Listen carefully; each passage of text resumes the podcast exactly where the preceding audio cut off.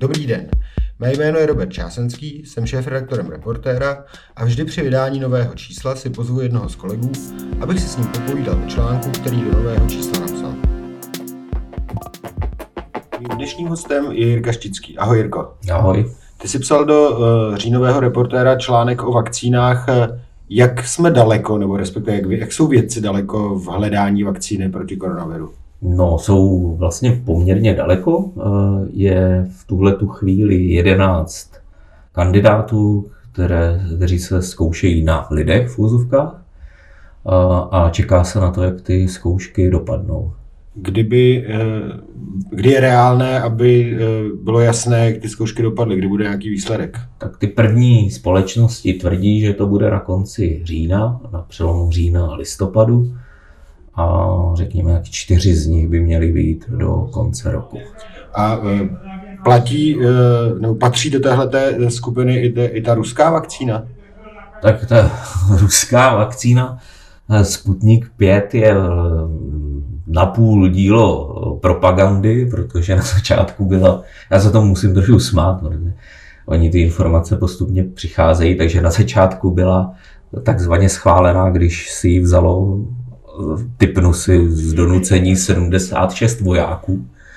A tak ty chudáci si to museli nechat na sobě eh, v úvozovkách schválit a uh, Rusové pak uh, samozřejmě, protože neudělají to, že by něco nevyzkoušeného testovali na svých obyvatelích, to si myslím, že není možný snad v žádné zemi na světě, Eh, tak tam proběhnou standardní testy, eh, to znamená, že to budou desítky tisíc eh, dobrovolníků a tam ten časový horizont, pokud já vím, tak, tak není známý, ale typnul bych si, že to musí být na konci roku.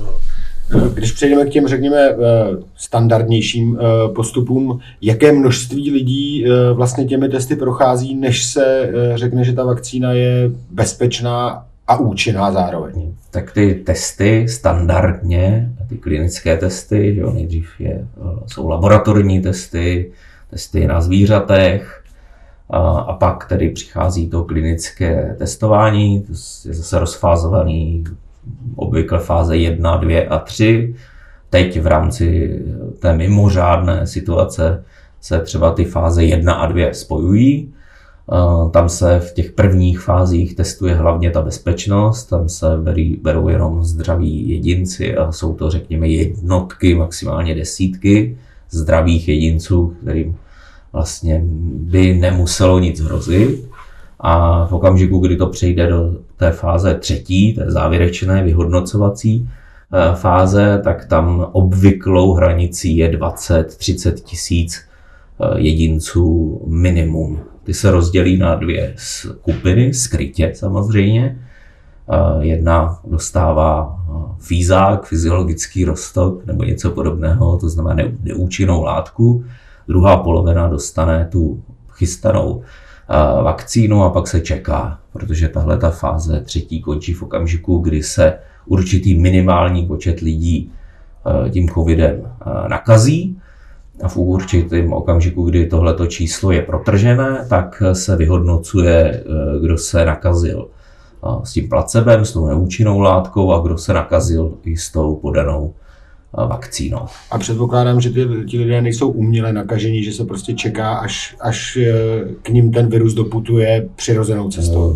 V rámci, řekněme, moderní vědy a moderních postupů jsou testy na lidech vlastně neetické, a takže ano, čeká se na to, že se nakazí přirozeným způsobem. Tím pádem eh, vlastně i při výběru těch eh, míst, kde se testuje, kde se vybírá i ty dobrovolníci, tak se bere i do úvahy eh, vlastně regiony, kde je ten covid rozjetý nebo rozjetější a tím, že v posledních týdnech vidíme, že ta podzimní vlna skutečně jede a jede napříč státy, tak tím zřejmě budou i urychlený ty výsledky těch jednotlivých testů. Proto, když jsem mluvil o tom, že by na konci října nebo na začátku listopadu mohly být ty výsledky v některých případech už známé, tak eh, to, to, to vypadá jako v tomhle směru nadějně.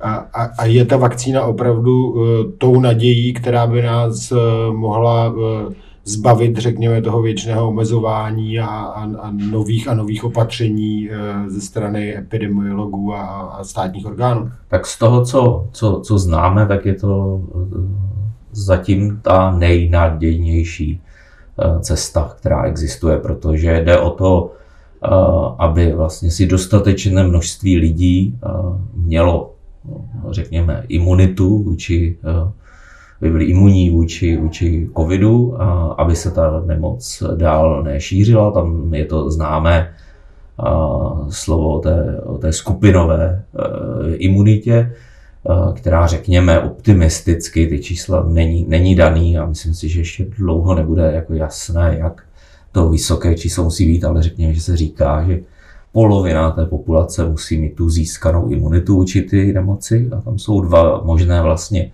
dnes eh, postupy. Eh, a to, když se podaří vakcína tím očkováním, no, anebo tou nemocí projít, ale to je samozřejmě ta horší varianta, protože tam se nikdy nedá říct, kdo to, kdo to dostane a, a co to s tím člověkem udělá ta nemoc. Zatímco ta vakcína, eh, pokud je otestovaná řádným způsobem, tak tak by to, tohle riziko měla vyloučit. Přesně tak. Dokonce já bych řekl, že mám pocit, že součástí té rychlosti, aby ta vakcína na světě byla, je i to, že se více méně tak skrytě, aspoň tak to čtu mezi řádky, eh, ty firmy, které ty vakcíny vyvíjejí, spíš sázejí na eh, jistotu, že ta vakcína bude bezpečná za cenu toho, že bude třeba méně účinná. Ono to hodně souvisí taky s tím, jak dávku tu člověk té vakcíny eh, dostane, takže spíš si myslím, že ty dávky budou podstřelovat, aby prostě nespůsobily ty vedlejší efekty. A druhá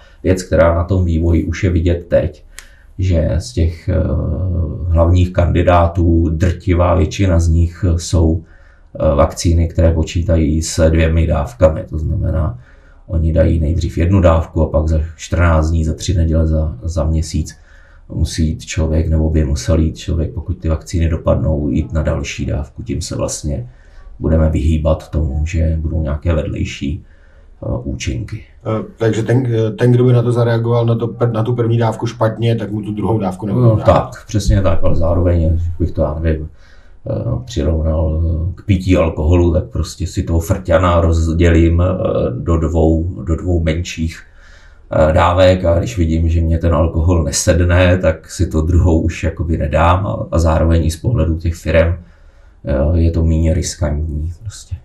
Hodně lidí, eh, když tak člověk brouzdá po sociálních sítích, tak celkem často narážím na názor, že to bych si nikdy nenechal píchnout, takhle rychle vyvinutou vakcínu.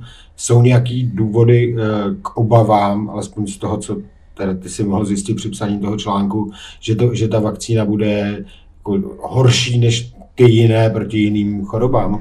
No tak eh, když budu jako velký jako eh, realista, tak ano, jedno nebezpečí tam skutečně je a to je politika. Že i ten vývoj vakcíny, stejně jako celá pandemie, je hodně spolitizovaná. Eh, to znamená, mohou být v různých státech jako motivy ten vývoj eh, ohnout, eh, což, eh, jak jsme mluvili o tom Sputniku 5, tak do jisté míry to tam vidět je, že to bylo využitý k propagandě. A ve Spojených státech je velký boj o to, že 3. listopadu budou prezidentské, nebo by měly být prezidentské volby a současnému prezidentovi Trumpovi by se samozřejmě hodilo, kdyby ještě před těmi volbami mohl vyhlásit, že vakcína je hotová. Takže on od začátku tlačí jednu z těch společností k tomu, aby vlastně požádala, bylo v nějakém rychlém, zrychleném režimu schválená ta jejich vakcína, tuším k prvnímu listopadu. Ale k tomu je velký odpor samozřejmě jak těch firm, tak té odborné veřejnosti, protože musíme si uvědomit, že se prostě hraje se zdravím lidí a žádná rozumná společnost, eh, a tím myslím, ať jak ty podnikatelé, tak i ty lidi, eh, podstatná část toho, té, té, té účinnosti nebo toho, že se ty lidé nechají očkovat, je právě ta důvěra. Takže já si myslím, že v závěru si to nikdo neriskne a speciálně já bych se zaměřil na to, že ani v těch Spojených státech, ani v Evropě prostě žádná nebezpečná nebo nevyzkoušená látka neprojde, nedokážu si to vůbec představit. No minimálně, že ty farmaceutické firmy mají zkušenosti s různými žalobami ve chvíli, kdy se jim něco nepovedlo, tak eh, a v tomhle případě by eh, pravděpodobně riskovali jako samotnou existenci. Jo, určitě, to je, to je jedna věc a vlastně vyřadili by se z toho trhu, ne, nepřinoslo jim to z dlouhodobého hlediska e, nic. Na druhou stranu je ovšem samozřejmě jako také fakt, že e, jakoby dobré vakcíny v úzovkách se zkoušejí, testují nebo respektive projdou tím trhem a projdou tím, že, že je lidé dostávají a ukáže se, jak dobrý ty vakcíny jsou až s odstupem spousty let. Tam, protože my na začátku nebudeme mimo jiné vědět, jak ta vakcína v úvozovkách dlouho vydrží, jak, jak přinese uh, těm lidem vlastně tu, jak bude dlouho trvat ta imunita, jestli se budou muset lidé chodit uh, každý rok uh, očkovat znovu a znovu a znovu nejen proti chřipce, ale i proti tomu novému koronaviru, ale to je všechno jako hudba eh, budoucnosti, stejně jako nějaké jakoby dlouhodobé účinky, ale tady bych se zase odkázal na to, že eh, všichni ehm, počítají spíš s tím, eh, že ta vakcína bude spíš méně účinná, než by mohla být, kdyby byl ten vývoj dlouhodobý, než by byla nějakým způsobem nebezpečná. Snad to nebudeš brát jako příliš osobní otázku, ale když po tom všem, co si kolem toho nazjišťoval, nechal by si to píchnout? Tak e, vzhledem ke svému stavu e, zdraví zaťukal a, a ještě pořád jako nižšímu e, věku, tak než jako na mě dojde řada, tak bude už jako přede mnou očkovaných spousta lidí, protože v první řadě ty vakcíny určitě nebude. Pokud to dopadne i dobře, tak nebude jí moc, nebo ta výroba prostě bude nějakým způsobem nabíhat. Takže jako první půjdou samozřejmě lidé v té takzvané první linii, takže zdravotníci, aby byli chráněni. A samozřejmě ty rizikové skupiny, což v případě covidu jsou hlavně starší lidé. A, a je to o tom poměr, poměr, jak bych to řekl, přínos, přínos výkon nebo přínos riziko takže mm, v době, kdy já bych se budu rozhodovat o očkování, tak už bude v České republice podle mě očkovaných třeba jako řádově tisíce, spíš jednotky milionů lidí. Takže v tomhle tom budu mít jako já výhodu, že se budu moc dívat, jak to dopadlo. Tak budeme, budeme asi jako každý eh, těm vědcům držet palce, aby se jim to opravdu tak povedlo. Určitě protože pak už bychom příště mohli tenhle ten eh, rozhovor výst i bez respirátoru. No, Děkuji. určitě, díky.